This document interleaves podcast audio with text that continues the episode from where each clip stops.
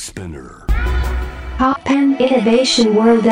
Podcast. Life Update. 小橋健二がナビゲートしています突破イノベーションワールデラ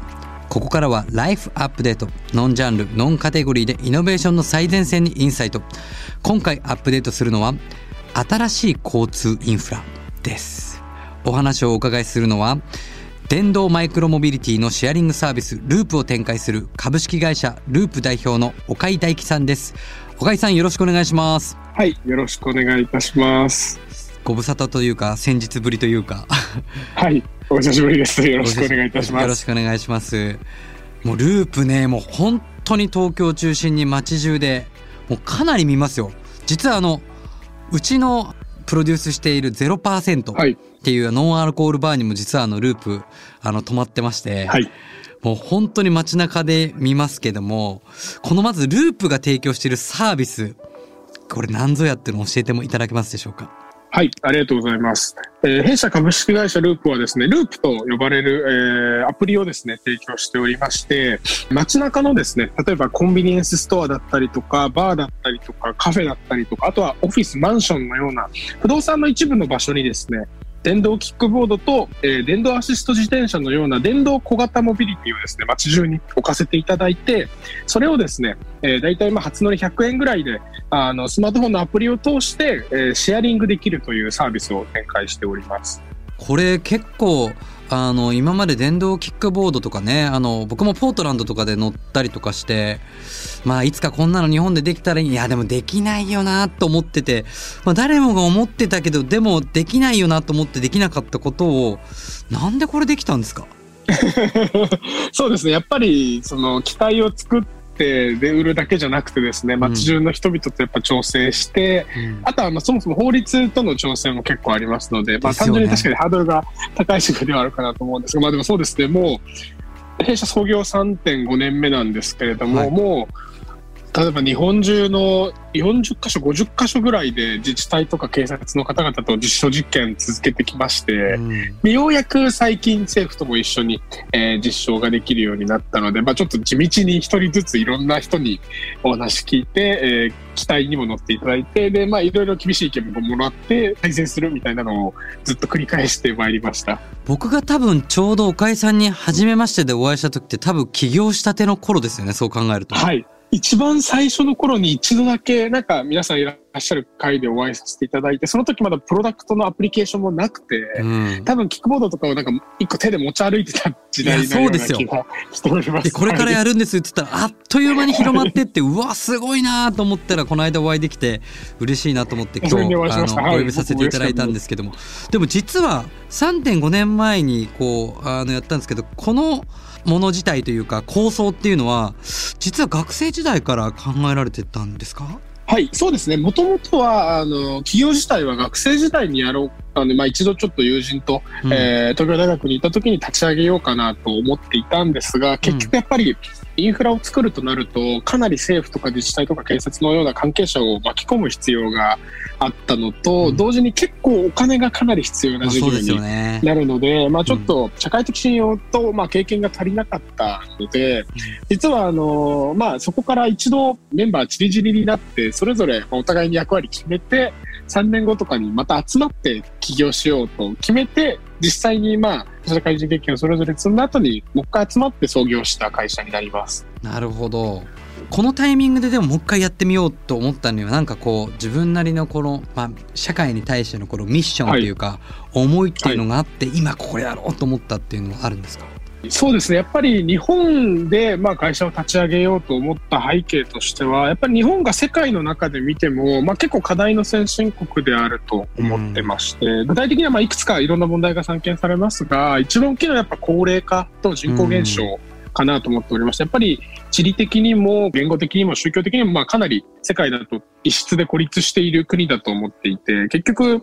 人口ってかなり今後減ってっちゃう中で、それによる負を解決できるようなインフラをえー作りたいなと思って、うんまあ会社をいろいろえー考えた中で、最初は実は僕ら介護士の派遣サービスみたいなものを立ち上げようとして、そうなんですね。うんそうなんです。で、まあ一応立ち上げる時の障害になったのが、公共交通機関の形が結構問題になりまして、はい。東南アジアみたいに、まあ、原付バイクのようなもので、あのライドシェアのように、人々がタクシー的にあの街中を移動する国だと、できているようなスマートフォンを通した配車サービスみたいなものが、日本だと鉄道が前提なのでできなくてですね、うんうん。これって結構 pain が実はモビリティの方が大きいんじゃないかと思い、えーモビリティの公共交通インフラを作ろうとなって、えー創業したという形になります。まあ、なので50年後とかに人口が結構人口の形とか高齢者の比率とかも変わった時に不可欠だなって言えるようなものをまあ作っていきたいなと思っております。うん深井さんがそういうこう社会に対してのこの課題みたいなものにこう向き合うというかそういうこう50年後100年後を考える思いってどんなところ原体験からそういう気持ちって生まれてくるんですかね？そうですね。なんか結構僕、なんかやるにもそれって何の意味があるのみたいなのを自分にちょっと考えちゃうタイプでして、はいはいはいやっていく過程で、なんかやっぱ、やっぱそれっていらなくないって言われるのがちょっと怖いんですよね。うんそのやっぱり人々に必要になるものをやりたい。で、うんそのためにやっぱ全力尽くして、やっぱいろんな社員もどんどん集めていく、お金もどんどん集めていくわけなので、うんなんかやっぱ、それってやっぱいらなかったよねっていう思いにさらしたくないんですよね、うん関係者は。っていうのもあって、絶対に必要とされてるもの、でも多分実現できてないということは多分大変なんですけれども、うんそういうものを作りたいという思いが結構前から強くありますね。なので、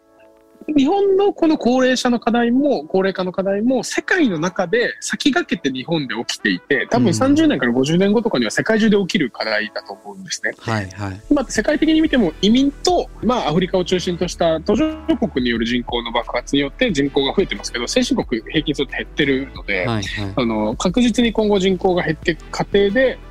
日本の課題って今後は世界の課題になっていくのでなのでやっぱやる価値があるなと思っていてそのまあなんかそういう絶対に必要とされてるものかどうかみたいな確認をすごくしちゃう性格ではあります。うんそんな中で目をつけたのが、まあ、電動アシスト自転車そしてはい電動キックボードっていうことに現時点ではなるんでしょうかね。そうなんです。あの、実はですね、まあちょっと一番最初にお伝えをしてしまうと、最終的にはうん電動で小型で一人乗りの乗り物なら何でもいいと思っていまして。あなるほどなるほどそうなんです。もともとは実は一番最初に投資家にまあプレゼンするときはうん6個ぐらい機体持ってったんですね。へーバイクとか。はいそうなんです。電動じゃないやつも一緒に持ってったりとかして、何でもいいんですけれども、うんうんうんうん結局日本の課題である駅に全てが集中しちゃう構図。で駅から離れると不動産価値も安いし、えー生活もしづらいみたいなうんうん構図をどうアップデートできるかっていう、その鉄道という巨人の肩に乗って何か新しいインフラを作って、駅から離れた場所でも豊かに自由に暮らせるようなインフラを作るには、小型で一人乗りであることはマストだと思ってまして、で駅から離れた場所と駅をつなげようという思いで創業したときに、結局いろんな人に乗せた結果、電動である必要がやっぱりあるねとなりまして、電動マイクロモビリティのシェアサービスと呼ばせていただいてます。なるほどだからそうするそうとなんです。なんか小型の電動だと、まあ、あらゆるところで乗りあらゆるところで降りられるっていうなんか、はいえ駅と自宅とか目的地だけをつなぐとこじゃなくて通過地点も新たな目的の場所になっていくわけですよね。そうなんです。やっぱり電動じゃないと、やっぱ3キロとか2キロって移動するのちょっと疲れちゃう疲れちゃいますという話と、あとは電動だと実はあの GPS 上で、まあ、例えばデータが取れたりとか、オペレーションの充電とかメンテナンスの実は、まあ、裏側もですね、かなりビッグデータを使って解析することができるようになったりとか、いろいろあの利点もありまして、なので、実はまあキックボードを始めようと思ったんですが、それはその先にある電動でご高齢者も安心して乗れるような四輪の乗り物をちょっとまあ構想しておりまして、そういうのを作る途中段階として実はキックボードをやろうとしまして、で、実はキックボードをやる途中段階で日本ですでにもう受け入れられている電動アシスト自転車から始めたというのが、結構逆算逆算で、あの、僕らの最初の立ち上げに至っております。なるほど結構もう今僕も本当に街中でいっぱい見るんですけどはい。使われてるこの消費者のなんかこう声っていうのはどんな感じなんでしょうかリアルは。はい、そうですね。やっぱり、まあ、予想通りでもあったんですが、通勤の方々にかなり使っていただけてるなと思っております。うん。あの、もともとはコロナ禍の中でサービススタートした状態ではありましたので、通勤ってニーズあるのかなと思ってたんですが、実は週、例えばもう毎日出社してる方って結構レアになってきたのかなと思ってまして、あのやっぱ週の出社日が例えば2日とか3日になると、なんかこれまでの公共交通の移動の仕方が最適じゃなかったりとか、はいはい。するということで、かつあの満員電車をすごく避ける流れの中で、えーシェアサイクル、シェアキックボード乗っていただけるケースが去年とか一昨年はかなり多かったなと思っておりまして、で、最近はですね、もっと本質的に、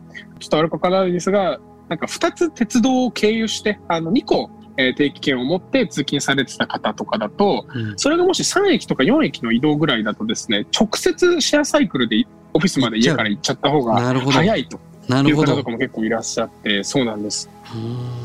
うんなのでそういうなんか確かに既存のまあ手段だと最適じゃなかったところに対して、えー提供していけるということが結構分かったというのがこの2、3年の成果です。ちなみにいつも通ってる場所だったら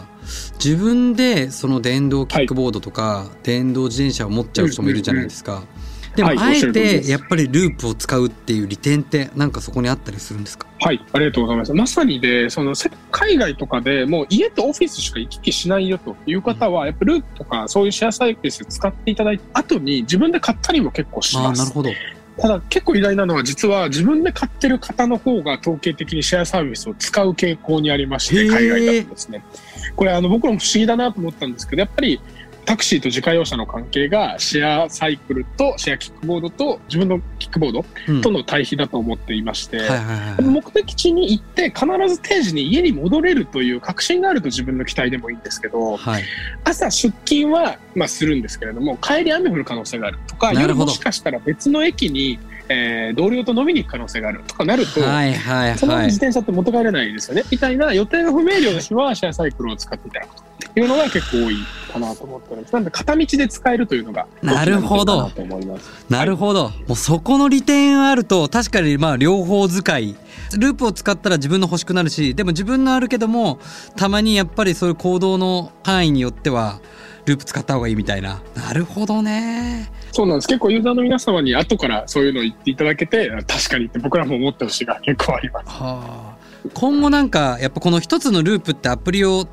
ってつながっていくとまあ本当にこのモビリティだけじゃなくてなんかいろんな一つの僕はコミュニティなんじゃないかなと思うんですけどまあもちろん言えないサービスもいっぱいあると思うんですけどなんか今後こうやってみたいみたいなことってあったりするんですか、はい、そうですね。僕ら実は実はですね、あの渋谷エリアから最初サービススタートして、東京、大阪、京都、横浜までようやく広がったんですけれども、は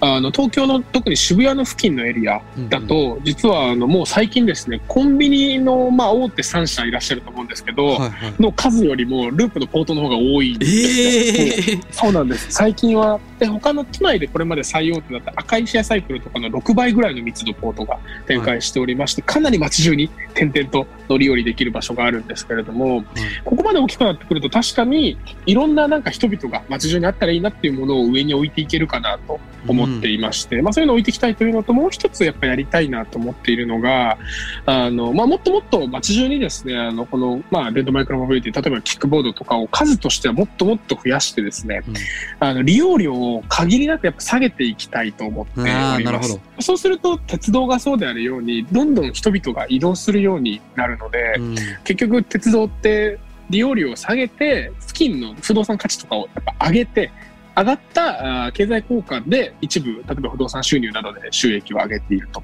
いうのが結構僕らとしての理想像だと思っておりまして、なので、駅から離れた不動産の価値を上げるようなビジネスをしていきたいと思っております。素晴らしい最近ですね、実はようやくあの、新築の結構大きいタワーマンションの、まあ新築で分譲された時点からもうループが導入されているというような事例がいくつか出てきまして、で、結構駅から遠かったりするんですね。けどやっぱループが数十台あるんだったら、そこにまあ入居してみようかなっていう方が結構いらっしゃるという声を聞いて、少しまあ僕らがやりたいビジョンの実現に近づいてこれたのかなと考えております。確かになんかこうまあループみたいなものがなかったら今日ちょっともう出歩くのかったるいかなと思うけどあそこにループがあるんだと思ったらちょっとその先行ってみようとか。いや雨だ、はい。い、やなんか夜雨降るかもしれないからちょっと自転車で今日出かけるの億劫だな。いやいやちょっと片道だけ行って帰りバスで帰れるやんみたいななるとちょっと行ってみようかなみたいな気になりますよね。はい、そうなんです。あともう一つちょっと意外だったのは、今のその駅から離れた場所を豊かにするという延長なんですけれども、あの、先ほどコミュニティと言っていただけたのがまさにだなと思っておりまして、僕はあの、ちょっと前まで池尻大橋の方に住んでおりまして、はい、その、池尻大橋に住んで、もともとまあ、徒歩3、4分ぐらいのカフェに仕事しによく行ってたんですけど、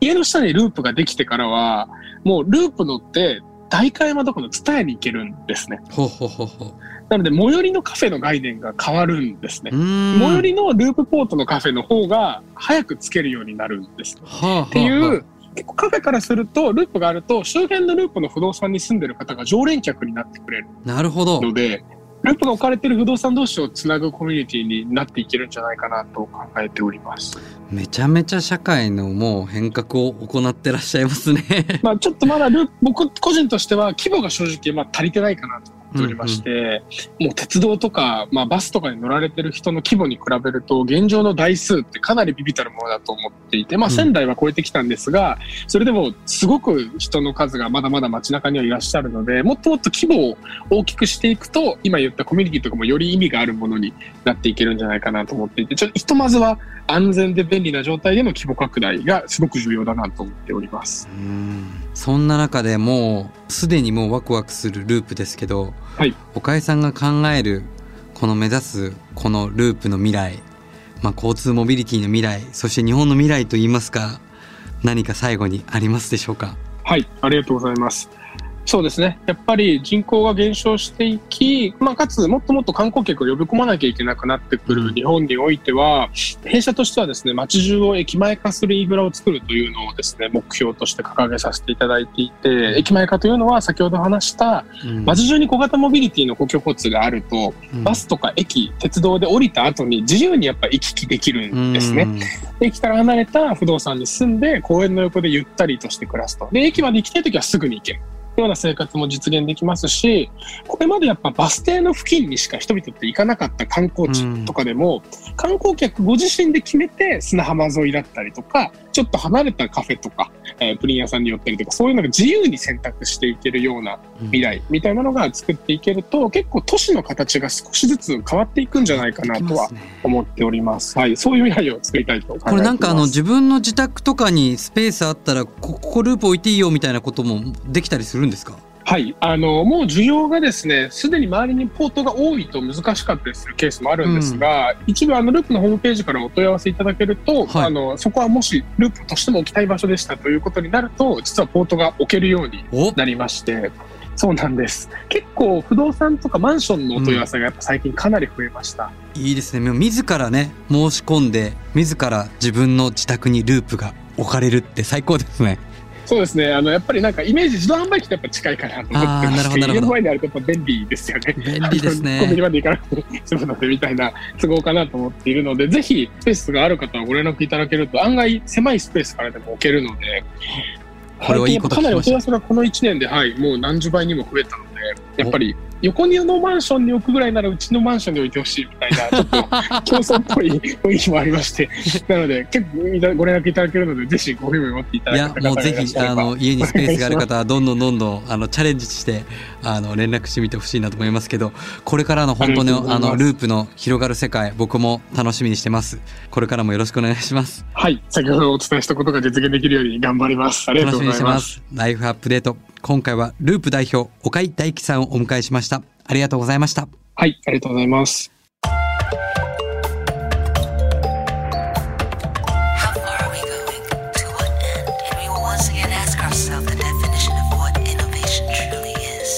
You're listening to J-Wave Innovation World Era podcast.